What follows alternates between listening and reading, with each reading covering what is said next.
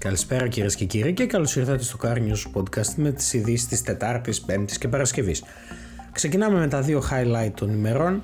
TSF1 Podcast, It's Launch Time. Η παρουσιάση όλων των μονοθεσίων της φετινής χρονιάς.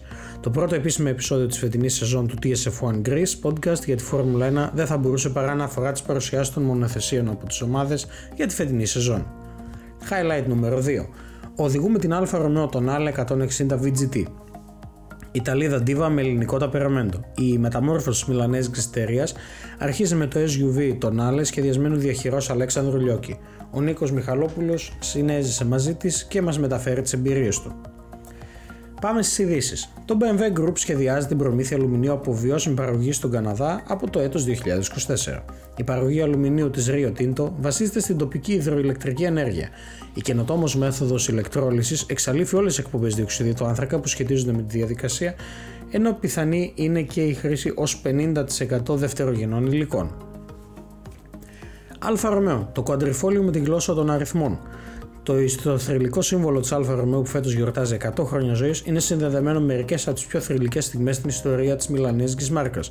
Γεμάτο συναισθήματα και πάθος, το Quadrifoglio εντυπωσιάζει και στη γλώσσα των αριθμών. Κάρλος Ταβάρες για τα ηλεκτρικά αυτοκίνητα. Χωρίς κίνητρα είναι πολύ ακριβά για τη μεσαία τάξη. Αμετάβλητη θέση του Διευθύνοντο Συμβούλου της Τελάντη για την ηλεκτροκίνηση. Ο Χούλιαν Ντούμας είναι πλέον πρεσβευτής της DS Automobiles. Ο Χούλιαν Ντούμας γίνεται πρεσβευτής της DS Automobiles για την γαστρονομία. Ο Star Chef που εργάζεται στο εστιατόριο Bellafel, το σκότωσα, στο ξενοδοχείο St. James Paris, προσφέρει μαγειρική ανάλογα με την εποχή αφιερωμένη στη φύση και είναι ο νεότερος brand ambassador της γαλλικής εταιρείας. Η ομάδα της Nissan Formula E ανεβάζει στροφές εν ώψη του e στο Cape Town.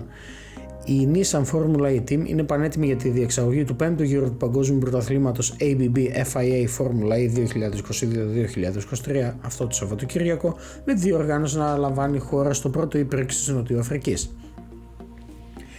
Η Ford εγκαινιάζει ένα κέντρο τρισδιάστατης εκτύπωσης. Εν ώψη του φετινού λανσαρίσματος του πρώτου αμυγός ηλεκτρικού μοντέλου της που θα κατασκευάζεται στην Ευρώπη, η Ford χρησιμοποιεί ένα νέο κέντρο τρισδιάστατης εκτύπωσης προκειμένου να βελτιώσει την αποδοτικότητα και την ποιότητα της διαδικασίας παραγωγής. Αυτές ήταν οι ειδήσεις του Car News Podcast από το topspeed.gr για τις ε, μέρες Τετάρτη, Πέμπτη και Παρασκευή.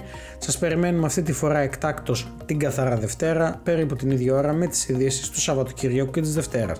Καλό τριήμερο και καλά να περάσετε από όλη την ομάδα topspeed.gr.